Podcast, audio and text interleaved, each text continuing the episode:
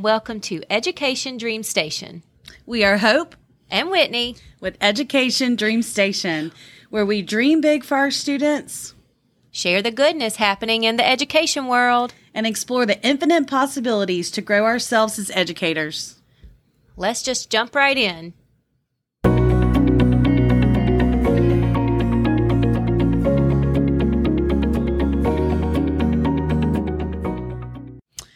Right. So session one, um, we just want to introduce who we are. Um, I'm Hope and I'm one of the interventionists. Actually, I am an interventionist. And I'm Whitney, also an interventionist here, and we are loving the work that we get to do every day with our students.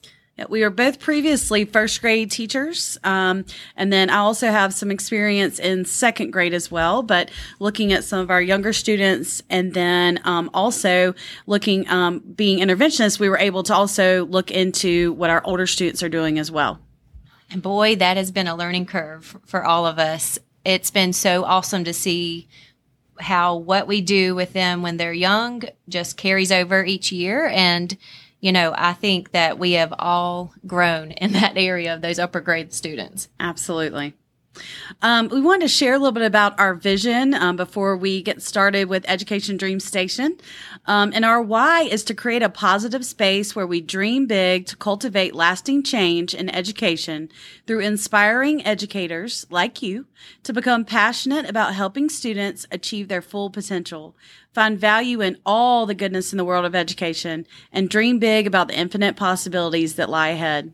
Whitney, you want to talk about how we came up with that? Oh, well, it was a process. There's so many things that we are passionate about, but the main thing is growing our students here and finding out about all of the new and innovative ways that we can reach and teach the kids is our passion. It just fuels us every day. So I think that's where it really all started. We were kind of nerds together. Yep. We, we even toyed with the idea of calling our podcast Two Nerds in a Dream because this this is truly um, a dream of both of ours to get our ideas out into the world. Yep. And we wanted to make it um, as easy as possible for educators to be able to um, get a hold of some professional development or learn about different things, um, some book reviews, getting to hear from other experts in the field of education. So, one of the things we were thinking about was starting a podcast um, because we both love listening to podcasts ourselves while we're in the car or on the way to the grocery store or while shopping. Um, so, we wanted it to be something that everyone could have easy access to and it was relevant for you and something you could hopefully um, take from what you hear and then put it into practice in your classrooms. Yeah, and let's just be real. Teachers' plates are more full now than ever before, and we just don't have time to explore all the things all the time. So we've thought that this would be a way to share some of what we're learning um, in a condensed version for you all to be able to take it and run with it the very next day in the classroom. Some some of the things that we are thinking about um, highlighting on our show have to do with ways that we were able to thrive last year under the conditions we were in because we're sort of back there now. So um, we want to explore some of those things like uh, extended our extended day program. We want to explore a little bit about how we um, we couldn't really serve our kindergarten tier kids here. So we found a different way by involving the um, instructional assistants. We would like to have an episode about that. We also want to um, have some conversations about tier one. That's one of our focuses for this year as our team works um, within our school and looking at what matters with tier one, what tier one interventions look like. Um, because obviously our hope is not to have students move into tier two and tier three if possible. If we can get that early intervention in the classroom, then hopefully they don't have to get into um, tier two and tier three. Um, we also want to talk about a new program that we're starting this year that we're really excited about that came from um, a book called Intervention Reinvention.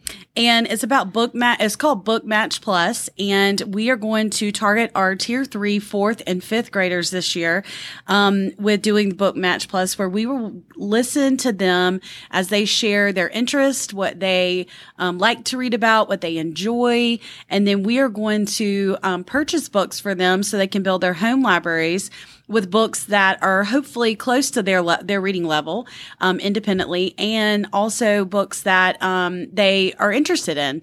And then we also will be looking at our library, what books are in our library, and also supplementing some of their books that they receive through our school library as well. Yeah, I am so excited about this because I really think one of the keys to growing readers is just having them excited about what they're doing. And if you know anything about Stitch Fix, this is like the Stitch Fix for books for our kids. And um, I'm just really excited we get to get this going here. And all of the support from our admin team has just been incredible. Think the other thing we're also excited about is talking about some coaching conversations. Um, you know, how we work on problem solving. There's, I mean, as teachers and educators, we know that is probably our number one job every day is just problem solving, um, looking at challenges, reflecting. How can we meet students where they are and how can we help them grow as learners? Um, and then also, we would love to have some guest speakers as well, some authors of books that we've read or uh, people in the field that are experts in certain areas. And we also want to do some roundtable conversations with other educators in our building um, to talk about different things that they're highlight different things they're doing in the classrooms and some things that they're doing in their grade levels. And then we also want to do some question answer sessions with our RTI team here, um, as well as some of our coaches and admin, um, just to kind of get a feel for answering questions that our guest listeners might be interested in having answered. And there's so much talent here under our roof. And, you know, just highlighting that is going to be awesome as we get to learn from each other um, through this podcast and from each other just out doing the work together. So we can't wait to share all of that with you. All right. So we want to have a little conversation with you because um, one thing Whitney and I are really big on is that vulnerability piece. Um, we appreciate when people are open and vulnerable to us. And we also want to be the same for you. Um, so we will share a lot of positives, but we're also going to share kind of the real as well. Um, so one thing that we want to kind of talk to you a little bit about today is how we're going to kind of look back to what happened last year. Um, and the all the COVID nineteen um, issues that we ran into, and how we're going to look back, how we reflected over the summer, and how we're going to plan to move forward this year. And when she says how we look back over the summer, we spent a lot of time looking back and reflecting and just thinking about the hard, but then we spent some time just being amazed at how we were able to accomplish so much, even under those circumstances. And I have no doubt that we will be able to do the same this year. Absolutely. Um, some of the best things that happened last year at our school came out of the I guess issues we started with at the beginning of the year, um, and a lot of it also had to do with a lot of people looking at learning loss. They kept saying learning loss, and that was honestly something that wasn't even talked about at our school last yeah. year, um, because we just took kids where they came in and we found what worked for them, and we saw a lot of amazing learning and a lot of amazing growth last year. Well, you know, I think we were kind of ahead of the curve when you think about noticing where kids are and moving them forward because the work that we do here um, is based around the units of study work. And you know we just naturally now think about kids on a learning progression. And so we kind of had that foundation already which was great for us. And now it's just fine tuning that. We don't look at kids and think oh you know you you lost all of this. No you know we're going to meet you where you are and then we're going to figure out the very next thing to move you forward. And i think that we have the right team here to do that Absolutely. Um, one of the other things that we really work on is um, making sure that we are documenting what we're doing with our students. It does take um, an effort from teachers and service providers, but it's so important because we're able to look back and we're able to see what everybody has done with this child, what's working, what's not working, what are the next steps we need to take. Um, you know, and everybody has different ideas, everybody has different backgrounds and expertise. And so to be able to take things that we see as teachers are documenting or service providers are documenting, we're able to kind of figure out what the next step is for that child. And it might be something that um, someone hasn't thought of before. And so having those conversations with each other and making sure that that's written down is beneficial to the child and to everyone who works with the child. Now, last year it had to look a little different. We did it in a digital document. And what we learned through that was that, you know, it was nice to have it to pull up whenever. However, when you go in as a service provider to work with a child, it's almost like being a doctor going in to see a patient. And before a doctor comes to visit you, you know, that file is hanging on the door. And it's so helpful for them to look in that file and see the things that were covered um, the last time that they saw you or things that the nurse maybe wrote down about you before coming in. So we shifted back this year from the digital documentation back to like a paper pencil form so that when service providers come in, we can pull that file, um, kind of glance at what the work has been done, you know, with the teacher and then move forward from that. And I am so excited to see that in action again. We did it uh, a couple years ago and it was great. So I'm ready to be back there this year. Absolutely. And it's just nice because it does keep that historical um, data for the children. And then we hang on to that um, so that as the ch- child progresses throughout the years, we can look back and really see what their learning journey has been. Mm-hmm. I think that's just so important. And for the kids to also have that feeling and know that, you know, we're all on the same page with what we're doing with them. That's just awesome. You know, another thing from last year that I think was so powerful was that work that we did in our after school program. I mean, mm-hmm. it was incredible the growth that we saw. Um, just from that extra little bit of work with them in the afternoon. So I am ready and excited to explore some things that maybe we can do this year to continue that work. Absolutely. So we called the program Extended Day because it was basically an extension of the Children's Day. And we identified our um, intervention tier two and tier three students that were reading students. And we basically offered them an extra two hours after school where they came, they received snack, they had some playtime, and then they worked with a program called Rise, which, and Rise Up, which we've been very, impressed with from what we've seen. And they worked with a teacher and an instructional assistant um, on their reading skills. So they they did a writing piece, a word you know, phonics piece and with reading. And then we were able to provide students also with books that they took home to build their own home libraries, which was huge. And this was a great way to extend their learning. Um, and we kind of took all the things that parents had concerns about. We kind of took them all away for them. We had our transportation department. They took the students, they took an extra route at five, I think it was five or five thirty at night, and they took an extra route to make sure that all the children got home safely. And this was something that we had heard a lot of parents say, "Oh, I would love to do that, but I don't have a way to get my child home." So we we took that away, and we were like, "Hey, we'll take care of this."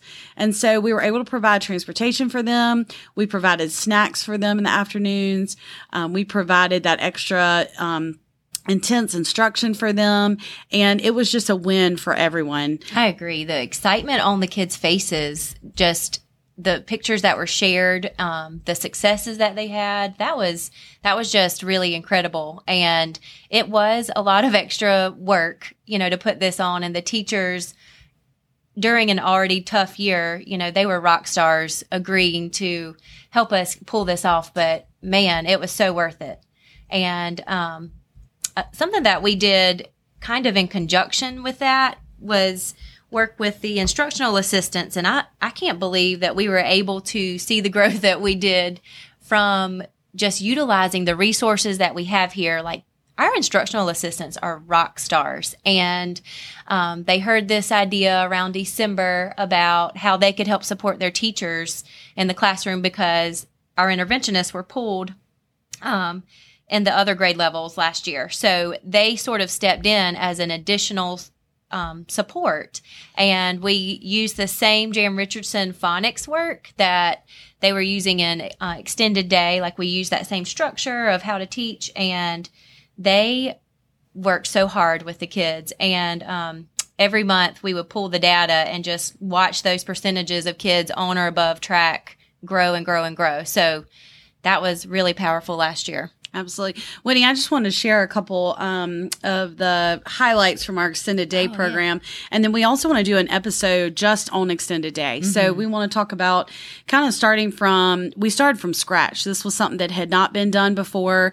We were able to get some federal money um, last year due to COVID 19 um, to try to help children with as we say, learning loss.